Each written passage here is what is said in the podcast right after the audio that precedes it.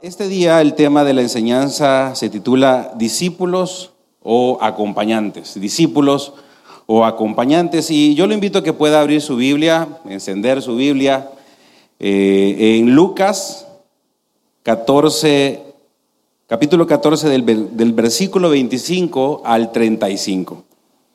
Lucas capítulo 14 del versículo 25 al 35. Creo que está en pantallas y bueno, dice de la siguiente manera. Grandes multitudes acompañaban a Jesús y él volviéndose les dijo, si alguien viene a mí y no aborrece a su padre y madre, a su mujer e hijos, a sus hermanos y hermanas, y aún hasta su propia vida, no puede ser mi discípulo. El que no carga su cruz y me sigue, no puede ser mi discípulo. El que no carga, eh, perdón, me salté un versículo, ¿verdad? ¿Dónde me, ¿Dónde me lo salté? Perdón. ¿Qué no leí? Ya me, ya me perdí. El 26 no leí, vea. Perdón, vamos a, vamos a continuar para que no perdamos el hilo, ¿verdad? Versículo 26 dice, si alguien viene a mí y no aborrece a su padre y a madre, a su mujer e hijos, a sus hermanos y hermanas y aún hasta su propia vida, no puede ser mi discípulo. El que no carga su cruz y me sigue, no puede ser mi discípulo. Porque ¿quién de ustedes deseando edificar una torre no se sienta primero y calcula el costo para ver si tiene lo suficiente para terminarla? No sea que cuando haya echado los cimientos y no pueda terminar, todos lo que vean comiencen a burlarse de él, diciendo, este hombre comenzó a edificar y no pudo terminar.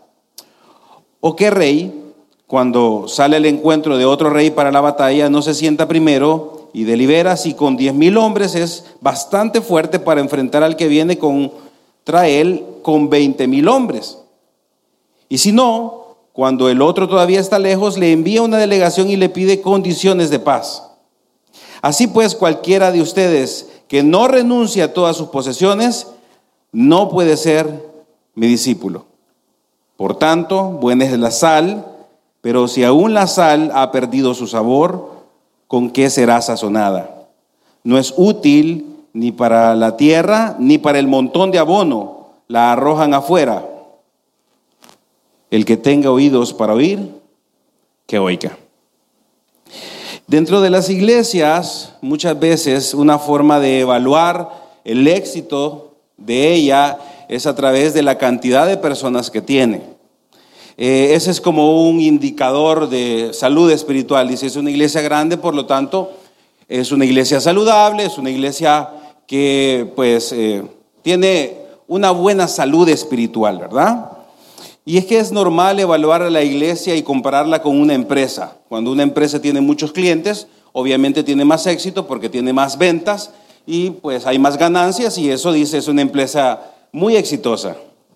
Eh, es más, eh, las iglesias hacen un llamado a seguir a Cristo muchas veces sin explicarle a las personas cuál es el precio que hay que pagar por seguir a Cristo. Porque pensamos que tener muchas personas en una iglesia es un signo de éxito. Y cuando uno está en una eh, predicación, ¿verdad? En una iglesia, pues es como un poco decepcionante a veces ver que no vinieron todos, ¿verdad? Uno se siente mal cuando uno está predicando y dice, bueno, no, quizás no le gusta la predicación o quizás estoy haciendo algo mal, y, pero cuando llega eh, toda la gente, ¿verdad? En aquellos días especiales, eh, de repente todos decidieron llegar, porque así es siempre la membresía en una iglesia, no todos llegan. Entonces uno dice, bueno, algo estoy haciendo bien. Entonces uno mide el éxito de la iglesia muchas veces por la cantidad de personas que llegan.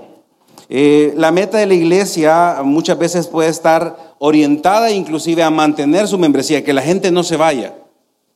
Es, parte de los objetivos de muchas iglesias retener a las personas. Hay que hacer una estrategia, igual que las empresas, ¿verdad? Una estrategia de fidelización para que la gente se quede en la iglesia, que no se vaya.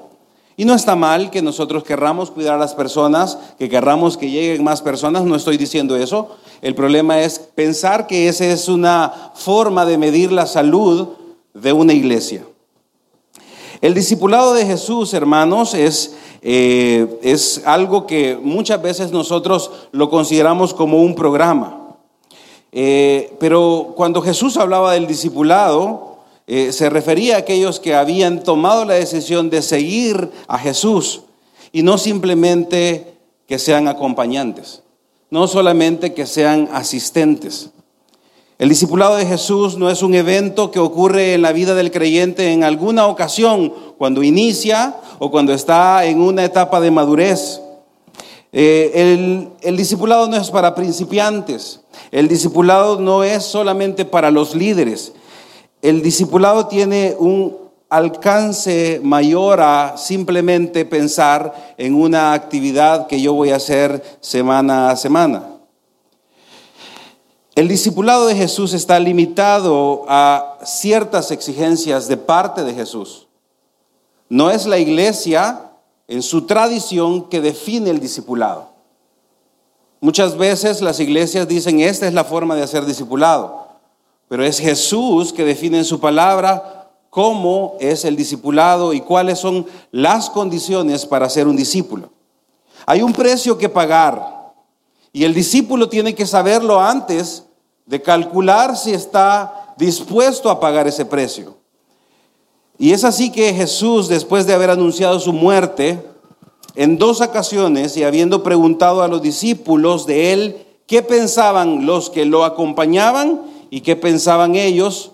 Eh, eh, vamos a leer el texto para ver exactamente qué Jesús estaba enseñándole a sus discípulos antes de dar esta enseñanza que acabamos de leer al inicio. Dice en Lucas 9, unos capítulos anteriores, dos capítulos, sí, unos cuantos capítulos anteriores, Lucas 9, 18 al 22, dice, estando Jesús orando a solas, estaban con él los discípulos y les preguntó, ¿quién dicen las multitudes que soy yo?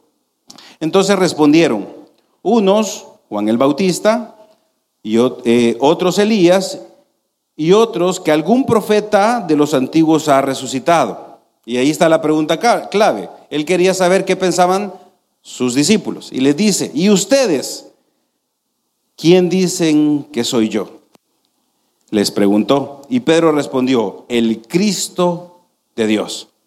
Pero Jesús advirtiéndoles severamente, les mandó que no dijeran esto a nadie y les dijo, el Hijo del Hombre debe de padecer mucho y ser rechazado por los ancianos y los principales sacerdotes y los escribas y ser muerto y resucitar al tercer día con la determinación de dirigirse hacia el lugar donde debía morir en Jerusalén, sin hacer mayores pausas en el camino, Jesús se topaba con multitudes.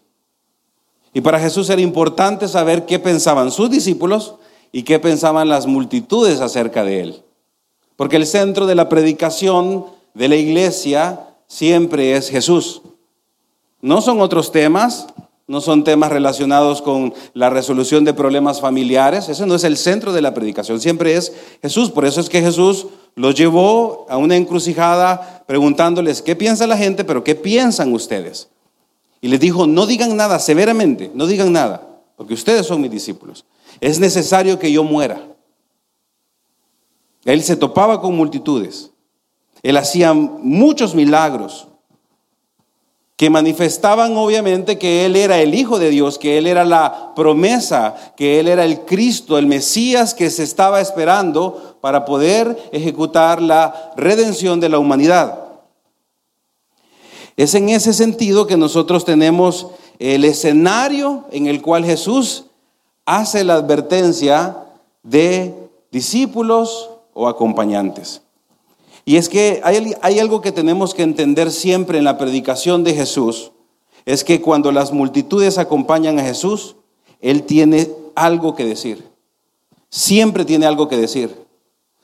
Tiene algo que aclarar. Versículo 25 dice, grandes multitudes acompañaban a Jesús Y él volviéndose, les dijo, tenemos que eh, ver que la realidad en la cual Jesús estaba haciendo muchos milagros era una oportunidad para, que la, para llamar la atención de las personas y que las personas pudieran decir, wow, ¿verdad? Dios está obrando. Y las multitudes acompañaban a Jesús y por algunas razones de las que la Biblia o Lucas en este caso, este, este evangelio describe, pues son suficientes para que Jesús tuviera seguidores. Miren lo que sucedía, por ejemplo, Jesús era alabado, si ustedes leen todos los capítulos anteriores de Lucas, Jesús era alabado por todos por lo que él enseñaba. Eh, pues enseñaba como quien tiene autoridad. Entonces la gente estaba admirada de la predicación de Jesús. Pero también las multitudes a veces no querían dejarlo ir para estar a solas. A veces él quería irse a orar y la gente se, lo seguía. O sea, era impresionante la forma en que Jesús atraía. Obviamente lo seguían por razones eh, milagrosas, ¿verdad? Y toda la obra que él hacía, que era parte de su misión. Eh, y Jesús lo que les decía es, miren, eh, yo tengo que ir a otras ciudades también. La gente quería que se quedara ahí. Y es interesante ver cómo Jesús huía de las multitudes. Estaba en las multitudes, pero se huía de las multitudes. ¿Sí? Luego vemos que nosotros, eh, ellos se inclusive acorralaban a Jesús al punto que Jesús tenía que enseñar, inclusive en la orilla del mar en una barca. ¿Sí recuerdan esas historias, ¿verdad? Que Jesús enseñaba en la orilla del mar. imagínense que esa incomodidad, ¿verdad? O sea, estaban ahí, querían escuchar lo que Jesús tenía que decir. Eh, pero también las multitudes eh, eh, lo llamaban y lo esperaban en otras regiones. Jesús ya, ya se sabía que iba a llegar a otras regiones y la gente lo estaba esperando. Es impresionante la forma en que Jesús enseñaba era, era obviamente un mensaje impresionante y las obras que él hacía, la gente quería saber qué es lo que eh, iba a decir Jesús y qué es lo que iba a hacer Jesús. Herodes mismo, quien había matado a Juan el Bautista, procuraba ver a Jesús, pues escuchaba lo que Jesús decía. Alimentó a más de cinco mil personas que le seguían y tuvo misericordia de ellos y les predicaba y explicaba el reino. Y mientras las multitudes acompañaban a Jesús, esto no distrajo de su propósito a Jesús pues los discípulos le decían cosas desconcertantes. Miren lo que dice Lucas 9:44. Hagan estas palabras, penetren en sus oídos, porque el Hijo del Hombre va a ser entregado en manos de los hombres. Pero ellos no entendían estas palabras y les estaban veladas para que no comprendieran y temían preguntar a, a Jesús acerca de ellas. Los discípulos no querían escuchar que Jesús iba a morir. Y Jesús quería dejarles claro que era necesario que Él muriera. Y es que yo no sé por qué razón usted está este día acá. Muchas veces nosotros venimos a la iglesia con una razón equivocada. Y es que probablemente hemos escuchado que Jesús hace milagros. Eh, también hemos escuchado que Jesús puede restaurar nuestro matrimonio. Y probablemente nosotros por eso venimos, porque hemos escuchado que Dios provee a los necesitados. Y es cierto. Es verdad, Jesús hace milagros, Jesús restaura matrimonios y también provee a las necesidades que tenemos.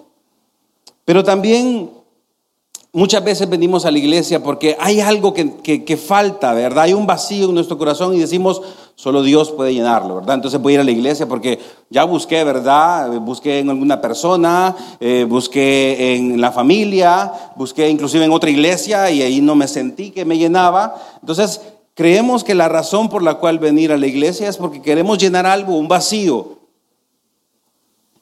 Y probablemente nosotros hemos confundido que Jesús es una parte de nuestra vida con Jesús es el todo de nuestra vida.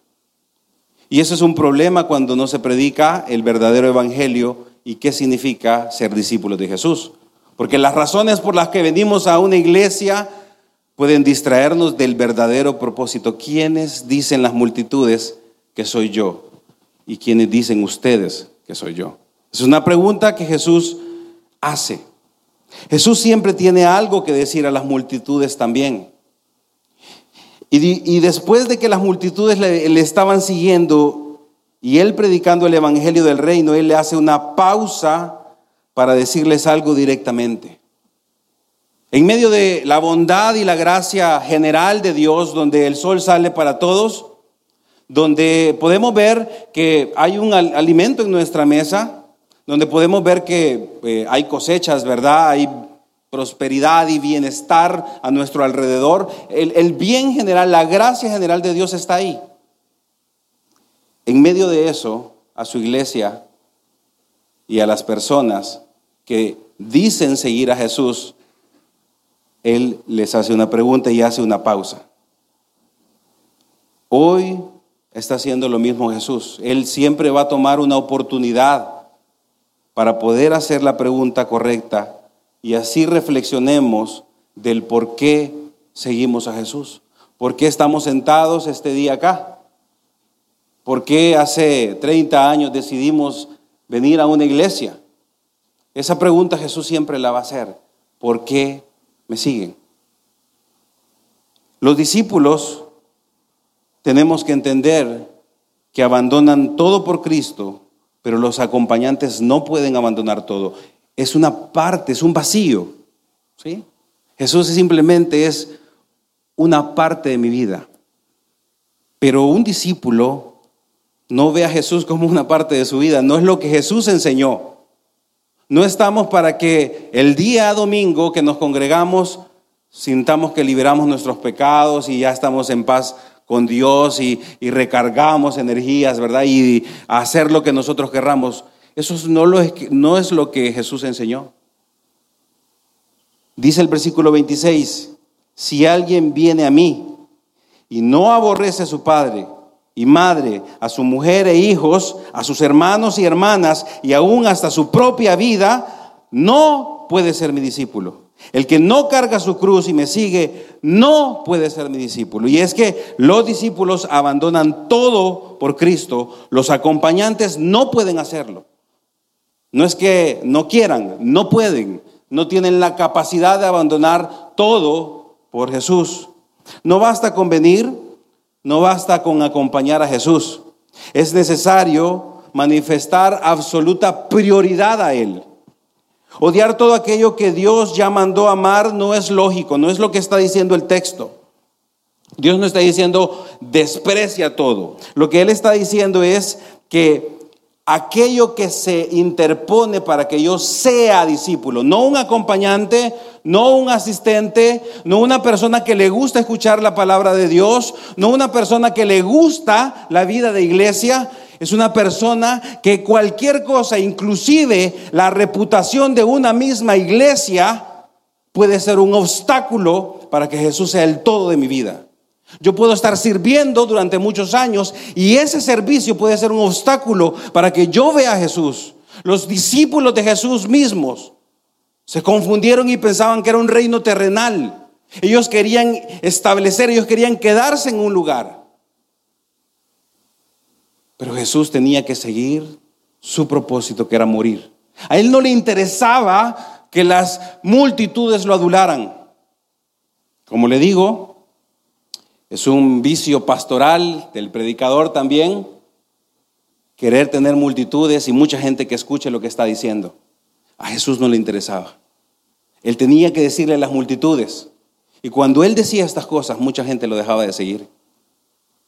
Porque Jesús tenía que aclarar todo el tiempo que había que pagar un precio para seguirle. Que no, e, él no era una parte, que él no era un profeta, él era el único Cristo, el único Dios. Y es todo para el creyente. Por eso es que no hay eh, medios cristianos ni cristianos carnales, ¿verdad? O somos discípulos o no somos discípulos. O somos discípulos o la categoría es acompañantes de Jesús, como Jesús mismo les decía.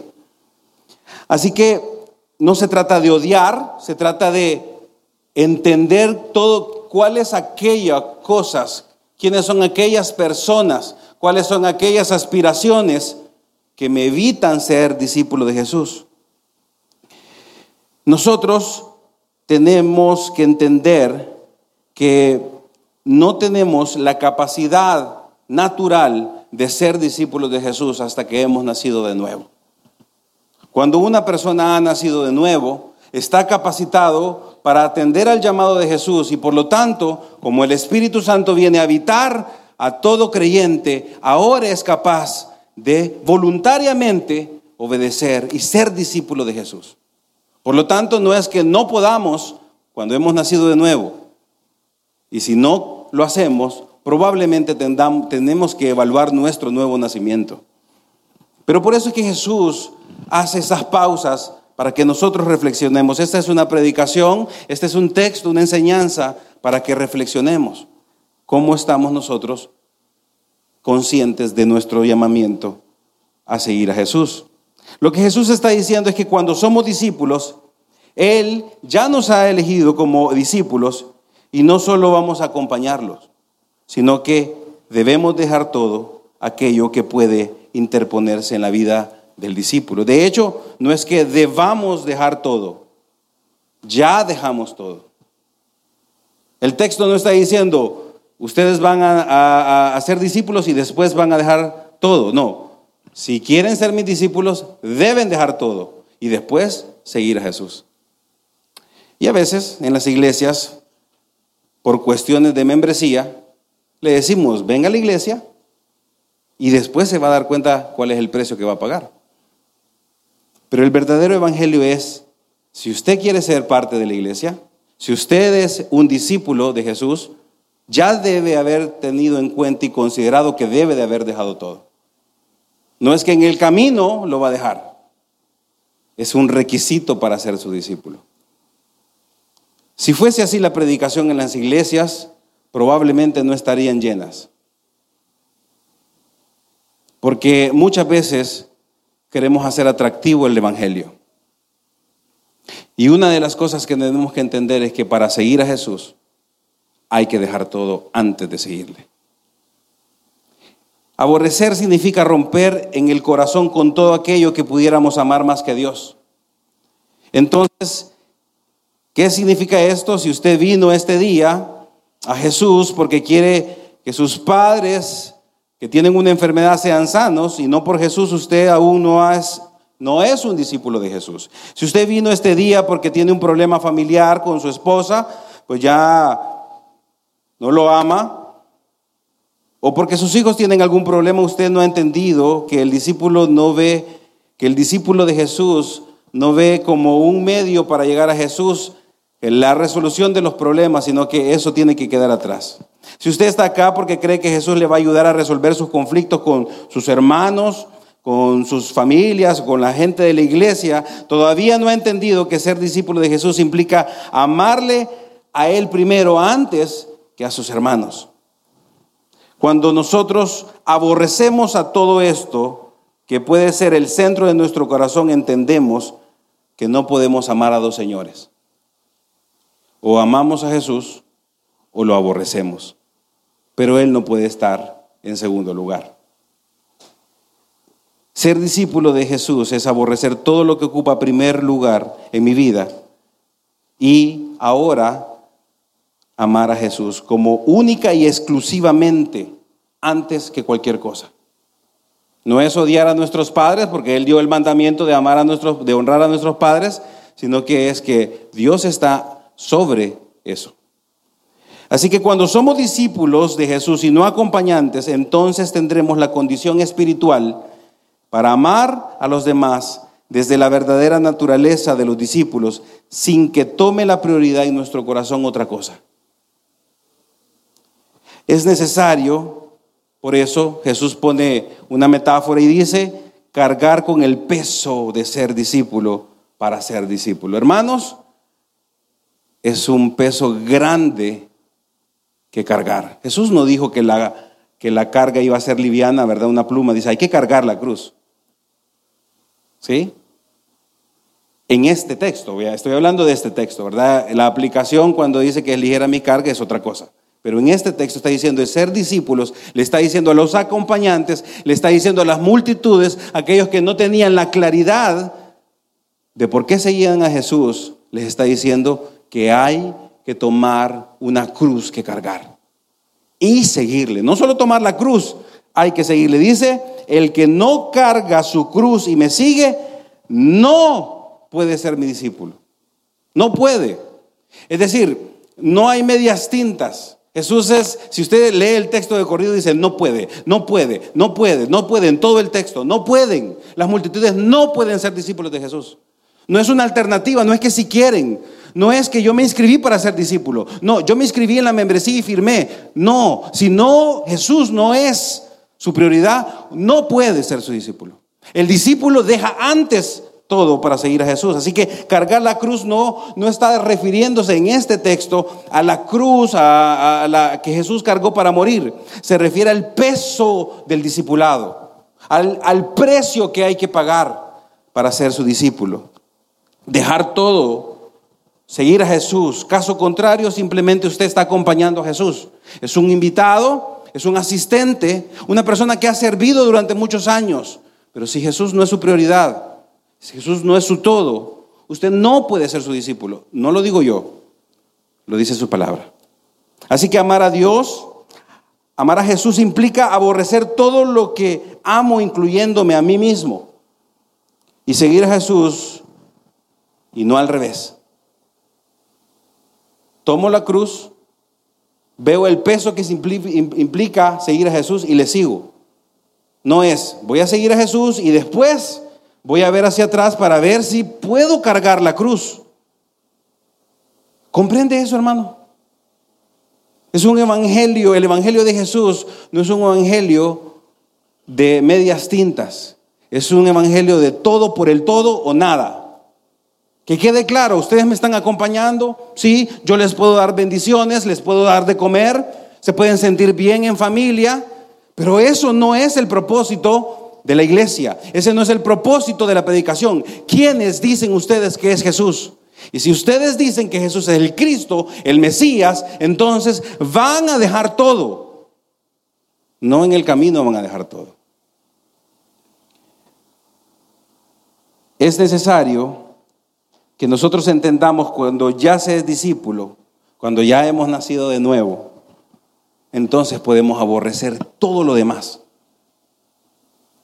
Solo el nuevo nacimiento nos hace capaces de ya no elegir por el, eh, los deseos de nuestra carne. Solo en el nuevo nacimiento nosotros tenemos la capacidad de poder elegir por Jesús y aborrecer todo, sin reservas, sin condiciones, porque Él nos da la capacidad en un espíritu nuevo de poder hacerlo. Pero el que no es discípulo, no puede. Tiene reservas. Para entender mejor esto, Jesús, siendo un magnífico maestro, ¿verdad? Utilizó dos parábolas. Las parábolas servían para poder poner una idea junto a la idea principal y tener una mejor claridad. Así que Jesús no simplemente dijo lo que significa pagar el precio por ser discípulo, sino que puso dos ejemplos, dos, para que quede claro, para que no haya lugar a duda de lo que eh, significa ser discípulos. El discípulo construye, el acompañante abandona la construcción. A estas alturas hace cálculos y dice, no me alcanza. Miren lo que dice el versículo 28. Porque ¿quién de ustedes deseando edificar una torre, no se sienta primero y calcula el costo para ver si tiene lo suficiente para terminarla. No sea que cuando haya echado los cimientos y no pueda terminar, todos los que vean comiencen a burlarse de él diciendo, este hombre comenzó a edificar y no pudo terminar. En la afirmación de Jesús vemos algo que debería ser tan obvio para todos, ¿verdad? En otras palabras, Jesús lo que está diciendo es, que entre todos los que están escuchando, entre la multitud, es obvia la forma de actuar de aquel que quiere edificar una torre. La clave de esta acción se encuentra en tomarse el tiempo necesario para calcular el costo que implica terminar un proyecto. Cualquiera de nosotros sabemos eso, es lo obvio, ¿verdad? Por eso dice, porque ¿quién de ustedes, deseando edificar una torre, no se sienta primero a calcular el costo? Es normal. Todos estamos acostumbrados a eso y decir, ¿será que voy a poder terminar la casa? ¿Será que voy a poder eh, hacer esta edificación u otra? Hay un cálculo, hay un tiempo. Lo que Jesús está diciendo desde el inicio es, er, ustedes son una multitud, me están siguiendo, han visto mis milagros, se sienten bien, he llenado un vacío en su corazón.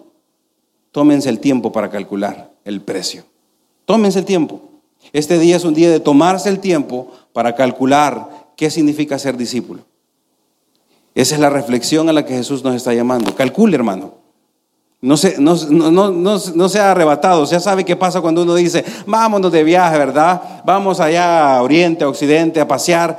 Y de repente íbamos sin efectivo y todo era había que pagar en efectivo, ¿verdad? No sé a quién le ha pasado eso. A mí me pasa seguido. No llevé el dinero, ¿verdad? Y, yo pensé que aceptaban tarjeta.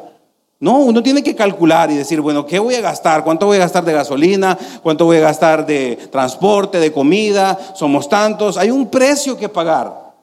En cada una de las cosas, Jesús está poniéndolo en términos sencillos, hermanos. Si alguien va a construir una torre, hace, calcula para ver si, si le alcanza o no le alcanza. Así que hermano, en este día de reflexión donde usted debe de evaluarse si es un discípulo o es un acompañante, calcule el precio. Ya Jesús explicó qué es necesario. No parte de su vida, no algunas cosas de su vida, no el día domingo, porque pensamos que la iglesia es el día domingo, hermanos. Pensamos que la iglesia son cuatro paredes. La iglesia es toda la vida. Pensar todo el tiempo en las prioridades de Jesús, en la misión de Jesús, en lo que Jesús quiere, en predicar el Evangelio de Jesús, en proclamar que Él murió para salvar y que debemos de vivir de acuerdo a lo que Él quiere. Hay que tomar la cruz desde el inicio, hermanos. Usted probablemente no se había dado cuenta del precio que había que pagar. No se había dado cuenta que Jesús está sobre todo y que al ser discípulos lo seguimos a Él y lo dejamos todo por Él. Amigo que está este día acá, usted no tiene la obligación de terminar la, torre. Calcule el precio.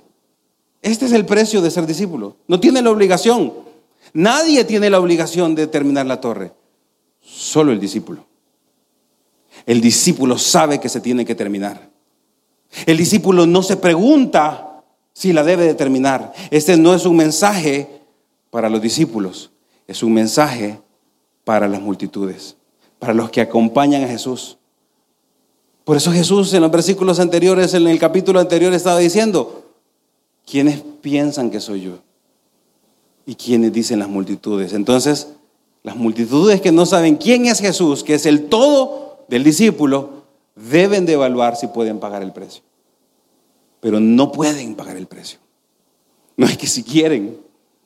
Lo van a intentar y se van a quemar, dice la gente. Me quemé en la iglesia porque mucho había que hacer o que mucho exigen, ¿verdad? Y hay que ir todos los domingos y también hay que ir a disipularse y hay que hacer esto y hay que hacer aquello. Y qué cansado, ¿verdad? No, no, yo creo que eso no es mi vida. Y no solo es eso, es todos los días de nuestra vida, todos los días de nuestra vida, todo el tiempo, las 24 horas, todos los segundos de nuestra vida desde que tomamos la decisión es pensar en Jesús, que es lo que Él quiere versus lo que yo quiero.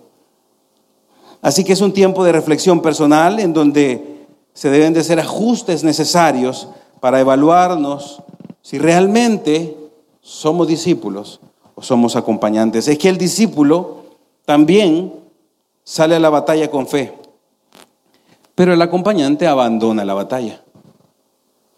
Ya vimos que el discípulo que hace no tiene por qué cuestionarse si va a terminar la, la torre, la va a terminar. Es su misión. Está poniendo un ejemplo. El acompañante calcula y dice, no me alcanza. Y no voy a ser avergonzado, mejor no sigo. Lo mismo sucede acá. El discípulo sabe que está en una batalla va hacia la batalla y no duda, el acompañante tiene que hacer números.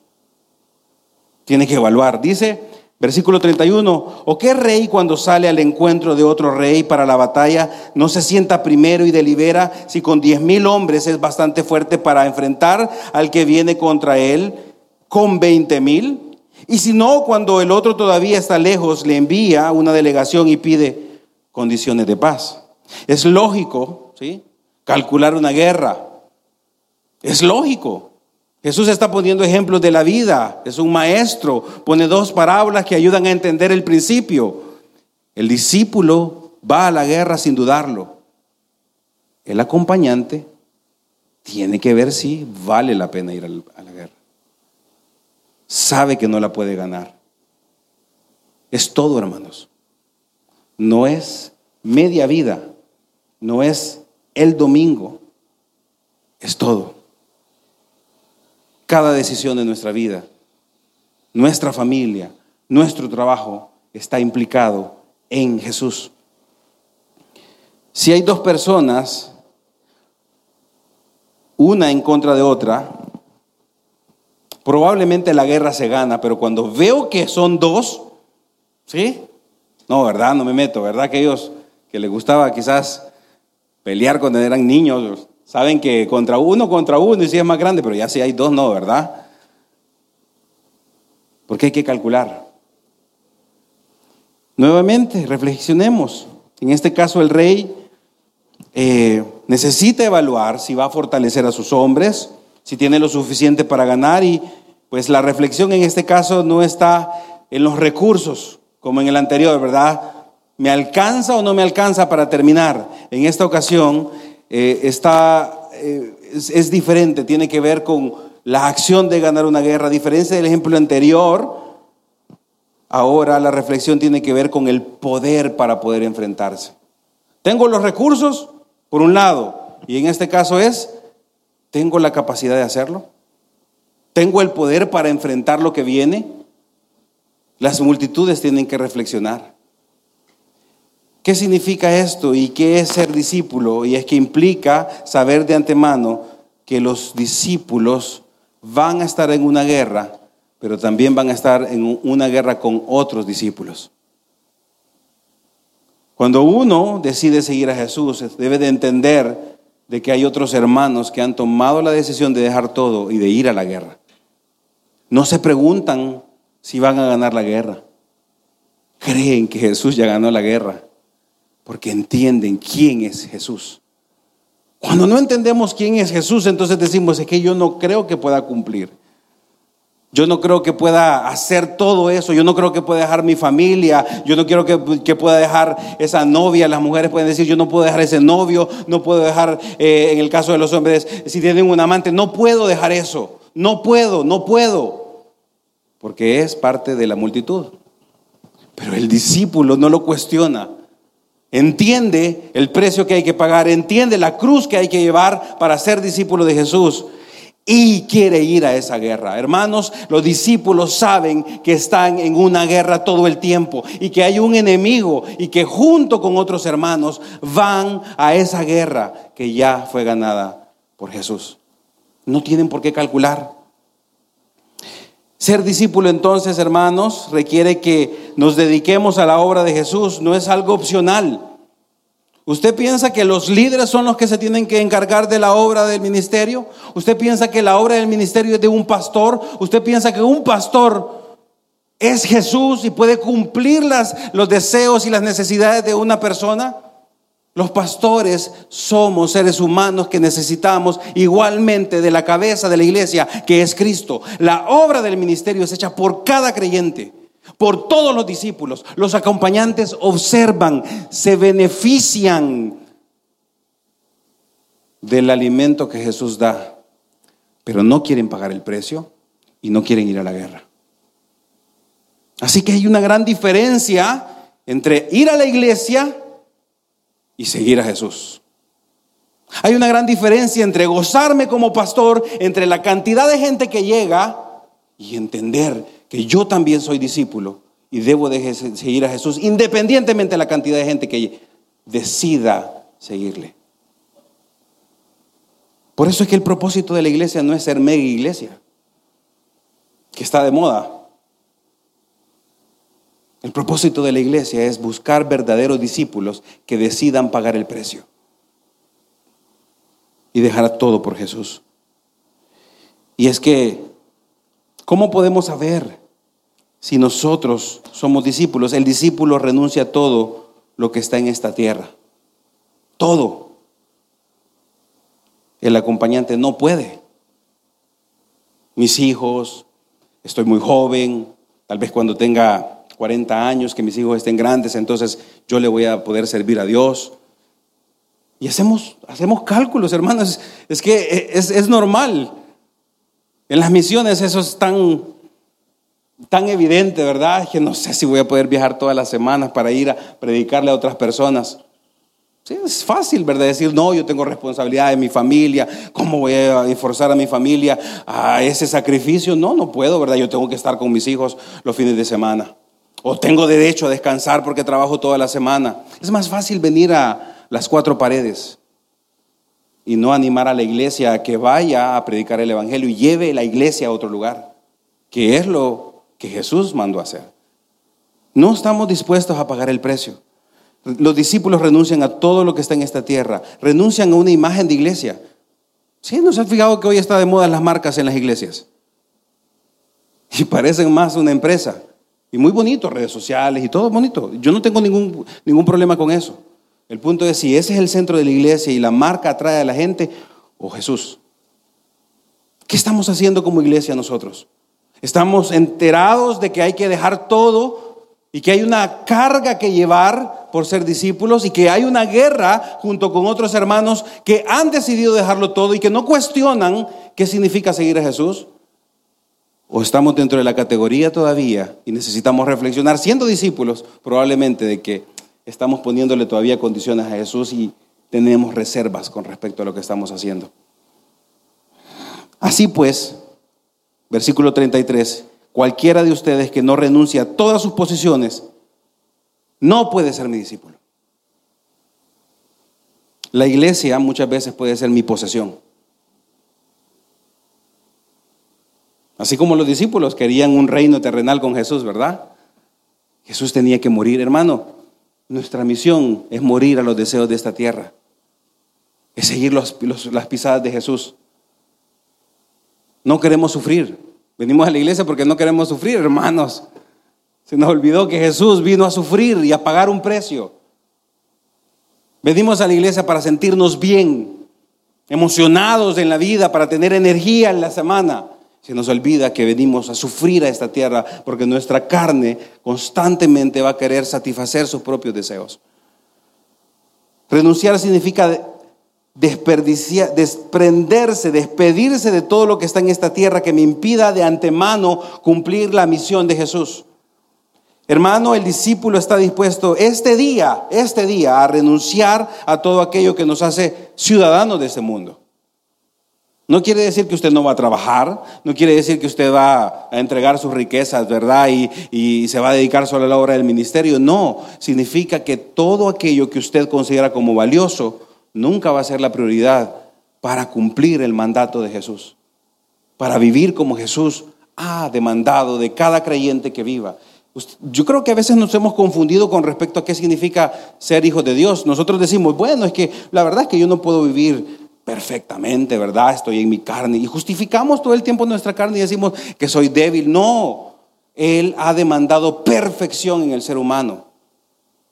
Gracias a Dios por la vida perfecta que Jesús vivió, es que nosotros podemos tener acceso a la salvación.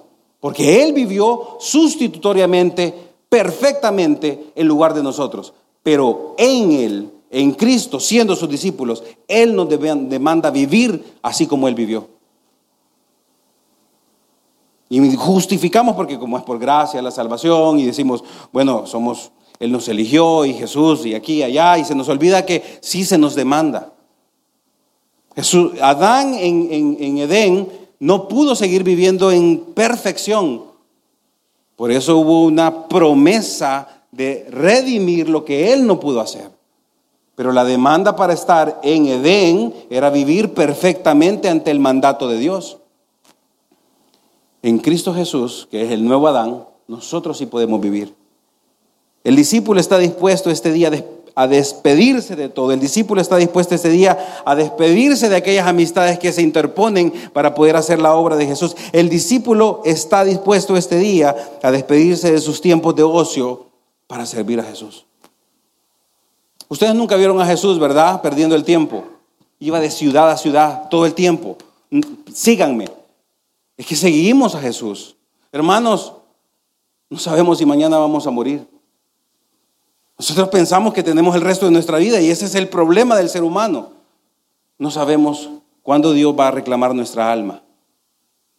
Pero lo que sí sabemos es que si somos sus discípulos, estamos llamados a pagar un precio, a seguir a Jesús con ese precio que hay que pagar y cargarlo, porque vamos a una guerra. Ese es el llamado de todos los discípulos, no de los acompañantes, hermanos. Si usted es un acompañante, no se preocupe, no es para ustedes. Este mensaje es para que los discípulos se fortalezcan y entiendan su propósito.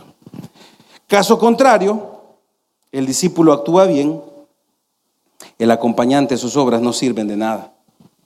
Y esta es como la parte más triste, ¿verdad? A veces uno quiere terminar, porque terminan bonitas las historias, pero esta historia no termina muy bonita. Dice versículo 34, por tanto, buena es la sal. Pero aún la sal si, si, aún la sal ha perdido su sabor, ¿con qué será sazonada? No es útil ni para la tierra, ni para el montón de abono, la arrojan fuera. Es que el obral del discípulo es comparado con buenas obras, que son las características de la sal natural. No habla mucho Jesús de la sal, solo dice que buena es la sal, ¿verdad?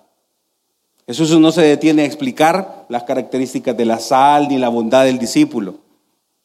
Jesús simplemente deja claro que la sal es buena. Ser sal es estar dispuesto a renunciar a los suyos, a una vida cómoda, a la vida misma, con tal de ser discípulos de Jesús, hermanos. La buena noticia es que el discípulo de Jesús se emociona con esto. Sabe que tiene que pagar un precio y no le importa. No tiene que hacer números. Es parte de su identidad, de su naturaleza, de su ADN espiritual. Al que le preocupa es al que no es discípulo. Así que hermanos, si nosotros somos discípulos de Jesús, somos la sal. Simplemente tenemos algo que dar en esta tierra. Hay algo que tenemos que hacer como cada creyente en toda la historia de la redención humana. Hay algo que tenemos que hacer, así como su pastor fue clave para que yo pudiera atender al llamado del ministerio. Hace no sé cuántos años ya. Así usted es clave para otras personas, para sus hijos. Sus hijos tienen que ver qué significa pagar el precio. Y nosotros tenemos que evaluar ¿Qué ejemplo de discipulado les estamos dejando a ellos? Ser acompañante, aunque se parezca, es solo un montón de obras que no sirven para nada, hermanos. Y eso es lo duro de este texto. Dice que es tirada al montón de abono. ¿Sabe qué significa eso? Eso es un eufemismo. ¿Sabe qué es el abono, verdad? Todos saben que de dónde viene el abono. Así de fuerte fue Jesús. Así son las obras de los acompañantes. Todo lo que hayamos hecho sin haber entendido que somos discípulos de Jesús se compara a un montón de sal que es tirada al estiércol, al abono. Y es sorprendente la forma en que Jesús fue duro con las multitudes, porque cualquiera se siente cómodo en las multitudes, hermanos.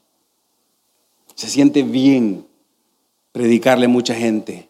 Se siente bien ser adulado. A Jesús no le interesaba eso. A Jesús le interesaba que ellos supieran, sus discípulos, que Él tenía que morir. Usted discípulo de Jesús. Sabe que Jesús tenía que morir. ¿Por qué usted no quiere morir a sus deseos? A sus metas, a sus propios proyectos. ¿Por qué no hace Jesús su proyecto? Es tan inservible que no sirve ni siquiera para la basura. Dice que puede servir en otros textos, vea, como para tapar los hoyos de la calle. Cuando es un acompañante, como no es discípulo, sus obras en la iglesia pueden aparentar ser para Dios, pero finalmente se va a notar que lo hizo para usted mismo, por el favor de Jesús. Por agradecimiento servimos, dicen. Nunca, nunca han escuchado eso. Yo le sirvo a Dios porque estoy agradecido por todo. No, hermano, Jesús no explicó eso. Servimos a Jesús porque Él es todo. No es parte de nuestra vida. No le estamos pagando ningún favor a Él. Antes de ser discípulos dejamos todo como basura. Y entonces la sal es buena. El versículo 35b termina de la siguiente forma, el que tenga oídos para oír, que oiga. Jesús termina su enseñanza con una invitación a escuchar. Escuchen. Pero con el objetivo de que actúe. El que tenga oídos para oír, que oiga. Reflexione evaluando el costo que implica el llamamiento a ser discípulo, hermano. Si usted no es discípulo de Jesús, si usted no ha nacido de nuevo, tiene que evaluarlo. Su Espíritu Santo es el que puede regenerar su espíritu corrupto para que pueda tomar la decisión de atender al llamado de Jesús. Ponga la confianza en Dios, pues si Él lo ha elegido, Él va a preservar su camino. Él va a acompañarnos. Dijo Jesús que su Espíritu Santo iba a estar todos los días con nosotros. Y esa debería ser alegría. Por eso es que cuando habla acerca de las dos parábolas, ¿sí? el que construye, pues el discípulo construye y no tiene ningún problema. No hace cuentas, sabe, ya pagó el precio. El que va a la guerra, el discípulo sabe que va a la guerra, no, no hace cuentas, no sabe, no se pregunta si va a ganar, sabe que la batalla está ganada. Hay una guerra en la que todos los discípulos estamos. Confiemos, hermanos, él ya venció. No somos nosotros, no es nuestra capacidad, es el Espíritu Santo en cada uno de nosotros que nos motiva este día a poder hacer la obra de Dios desde el lugar donde nosotros estamos, para edificar a otros hermanos, para poder ser de bendición a otros hermanos. Así que aquel que aún no es discípulo, si hay un llamado de parte de Dios para hacerlo, este día usted puede rendirse a Dios y dejar todo para seguirle Él. Vamos a orar.